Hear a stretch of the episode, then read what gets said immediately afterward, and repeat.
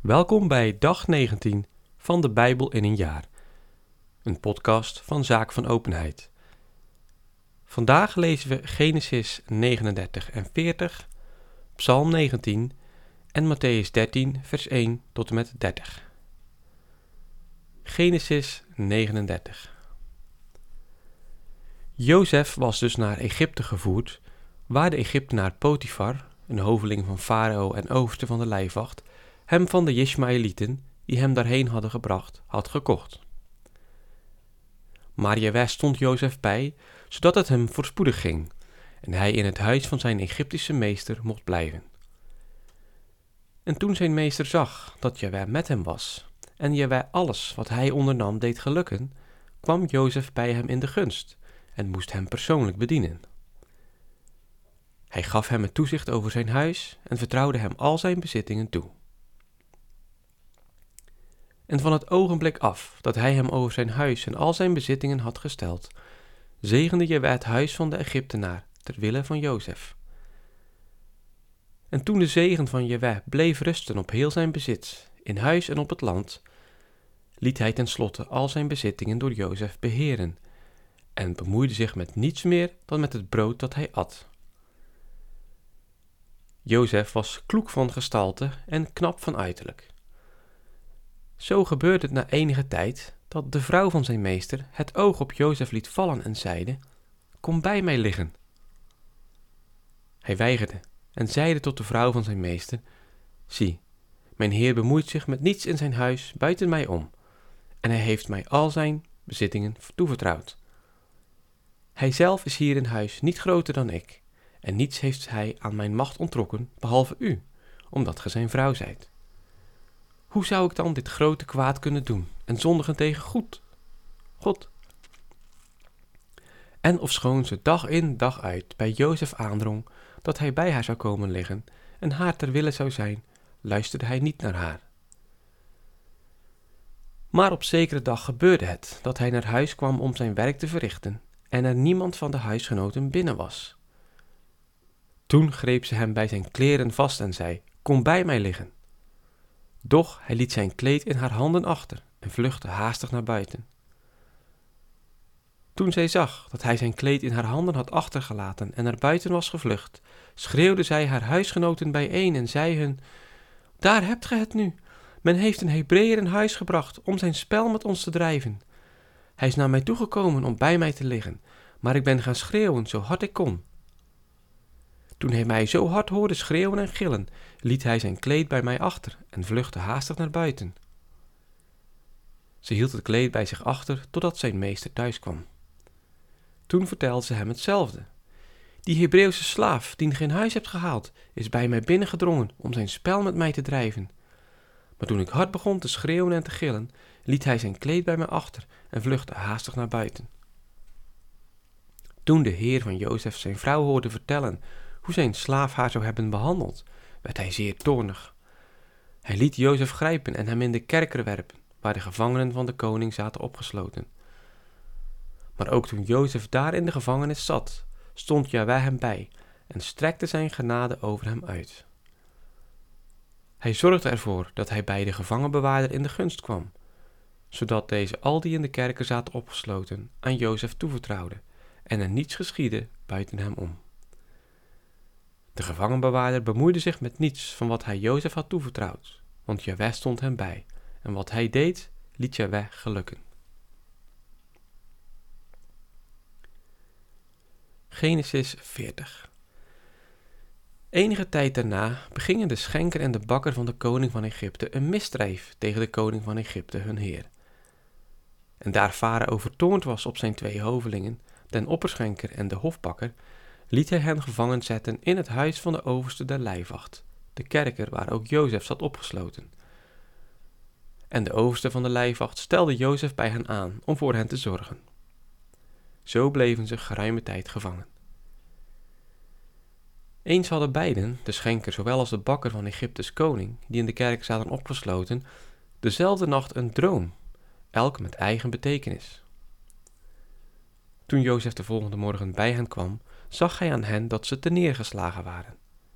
Hij vroeg toen aan de hovelingen van Farao, die met hem in het huis van zijn meester in hechtenis zaten, Waarom kijkt ge vandaag zo somber? Ze antwoordden hem, We hebben een droom gehad en er is niemand om hem uit te leggen. Jozef zeide hun, God alleen legt dromen uit. Vertelt ze mij eens. De opperschenker verhaalde toen zijn droom aan Jozef en zeide hem: In mijn droom zag ik een wijnstok voor mij. Aan die wijnstok zaten drie ranken. Zodra hij begon uit te lopen, zette hij bloesem en droegen zijn trossen rijpe druiven. Ik had de beker van Farao in mijn hand. Ik nam de druiven, pestte ze uit in Farao's beker en reikte die aan Farao over. Toen zeide Jozef tot hem: Dit is de uitleg ervan. De drie ranken betekenen drie dagen. Over drie dagen zal Farao uw hoofd in de hoogte heffen, door u in uw ambt te herstellen. Dan zult ge Farao de beker weer reiken zoals vroeger, toen ge zijn schenker waart. Maar wanneer het u goed gaat, denk dan ook eens aan mij en bewijs mij de gunst een goed woord voor mij te doen bij Farao en te zorgen dat ik uit dit huis word bevrijd. Want ik ben weggeroofd uit het land der Hebreeën en ook hier heb ik niets gedaan waarvoor mij men in de gevangenis moest zetten. Toen de hofbakker zag dat Jozef een gunstige uitleg gaf, zeide hij tot hem: Ook ik heb een droom gehad. Zie, ik zag drie broodkorven op mijn hoofd. In de bovenste korf bevond zich gebak, allerlei soorten gerechten voor Farao, maar de vogels pikten het weg uit de korf op mijn hoofd. Jozef gaf hem ten antwoord: Dit is de uitleg ervan. De drie korven betekenen drie dagen. Over drie dagen zal Farao ook uw hoofd in de hoogte heffen, door u aan een paal op te hangen. Dan zullen de vogels uw vlees opeten. Op de derde dag, de verjaardag van Farao, richtte deze voor heel zijn hof een feestmaal aan. Toen hief hij werkelijk het hoofd van de opperschenker en van de hofbakker te midden van zijn dienaren omhoog. De opperschenker herstelde hij in zijn ambt van schenker, zodat hij Farao weer de beker mocht reiken. De hofbakker hing hij op, zoals Jozef het hun had uitgelegd. De opperschenker echter dacht niet eens meer aan Jozef, maar vergat hem geheel. Psalm 19 Voor muziekbegeleiding, een psalm van David. De hemelen verhalen de glorie van God, het firmament verkondigt het werk zijner handen. De dag roept het toe aan de andere dag, en de nacht meldt het weer aan de nacht. Geen taal en geen woorden, hun stem hoort men niet. Toch galmen over heel de aarde hun klanken, tot aan de grenzen der wereld hun tonen. Hij heeft voor de zon een tent opgeslagen in het midden der zee. Ze is als een bruidegom die uit de bruidskamer treedt, stralend van vreugd als een held die zijn loopbaan begint. Haar opgang is aan het eind van de hemel, haar kringloop tot aan het andere eind. Niets blijft verborgen voor haar gloed. Jawes wet is volmaakt, een verkwikking der ziel. Jawes God gebod betrouwbaar, een wijsheid voor eenvoudigen. Jawes bevelen rechtvaardig, een vreugd voor het hart. Jawes voorschrift onberispelijk, een licht voor de ogen. Jawes woord zonder smet, voor eeuwig bestendig. Jawes oordelen waarheid, alle rechtvaardig. Kostbaarder zijn ze dan goud en edelmetaal, zoeter dan honing en zeem uit de raten. Ook uw dienaar weet ze naar waarde te schatten. Wie ze trouw onderhoudt, wordt rijk beloond. Maar wie kan al zijn fouten kennen? Vergeef mij ook, die ik me niet ben bewust. Maar behoed ook uw dienaar voor zelfoverschatting. Laat die niet over mij heersen. Dan zal ik altijd smetteloos blijven en rein van grote zonden. Dan zal het woord van mijn mond u behagen, met het gepeins van mijn hart, o Jeweh, mijn rots en redder. Matthäus 13, vers 1 tot en met 30. Die dag verliet Jezus het huis en zette zich neer aan het meer. En een talrijke menigte verzamelde zich om hem heen, zodat hij in een boot ging zitten, terwijl heel de menigte op de oever bleef staan. En hij sprak hun in gelijkenissen over vele dingen. Hij zeide: Zie, de zaaier ging uit om te zaaien, En onder het zaaien viel een gedeelte langs de weg, en de vogels uit de lucht kwamen en pikten het op. Een ander gedeelte viel op de steengrond, waar het niet veel aarde had. Aanstonds kwam het op, omdat het geen diep aarde had, maar toen de zon was opgegaan, werd het verschroeid en verdorde, daar het geen wortel geschoten had.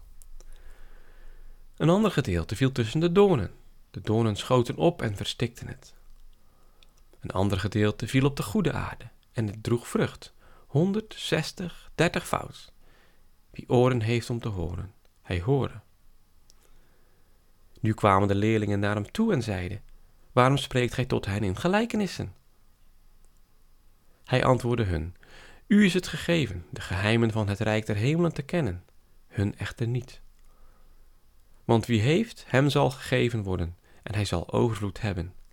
Maar wie niet heeft, hem zal ook ontnomen worden wat hij bezit. Daarom spreek ik tot hen in gelijkenissen, omdat ze ziende zijn en toch niet zien, horende en toch niet horen noch verstaan. In hen wordt de voorzegging van Isaïas vervuld. Met de oren zult gij horen en niet verstaan, en scherp zult gij zien en niet inzien. Want verstokt is het hart van dit volk, hun oren zijn hardhorig en hun ogen gesloten, opdat ze niet zouden zien met de ogen, en horen met de oren, en verstaan met het hart, opdat zij zich niet zouden bekeren, en ik hen zou genezen. Maar gelukkig zijn uw ogen, omdat ze zien, en uw oren, omdat ze horen. Voorwaar, ik zeg u, vele profeten en rechtvaardigen wensen te zien wat gij ziet, en ze zagen het niet, te horen wat gij hoort, en ze hoorden het niet. Hoort gij dus wat de gelijkenis van de zaaier betekent?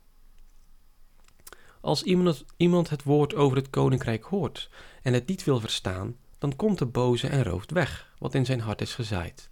Dat is wat langs de weg is gezaaid. En wat op de steengrond gezaaid werd, is hij die het woord verneemt en het terstond met vreugde aanvaardt. Hij heeft echter geen wortel geschoten, maar is onstandvastig, en als er verdrukking of vervolging ontstaat omwille van het woord, is hij aanstonds geërgerd. Wat in de doornen gezaaid werd, is hij, die wel luistert naar het woord, maar de beslommering van de wereld en het bedriegelijke van de rijkdom verstikken het woord. En het blijft zonder vrucht. Maar wat op de goede aarde gezaaid werd, is hij, die het woord verneemt en begrijpt, en die ook vruchten draagt. Bij de een geeft het een honderd, bij de ander een zestig, bij een derde een dertigvoud. Een andere gelijkenis stelde hij hun voor en hij sprak: Het rijk der hemelen is gelijk aan een man die goed zaad op zijn akker zaaide. Maar terwijl de mensen sliepen, kwam zijn vijand, zaaide onkruid onder de tarwe en ging heen. Toen nu het graan was opgeschoten en vrucht had gezet, vertoonde zich ook het onkruid. Nu kwamen de dienaars van de heer des huizes en zeiden: Heer, hebt ge geen goed zaad op uw akker gezaaid? Waar komt dan het onkruid vandaan? Hij zei hun: Een vijandig mens heeft dit gedaan. De dienaars zeiden tot hem: Wilt ge dus dat we het gaan uitwieden? Maar hij antwoordde: Nee, want bij het uitwieden van het onkruid zoudt gij ook de tarwe kunnen uittrekken.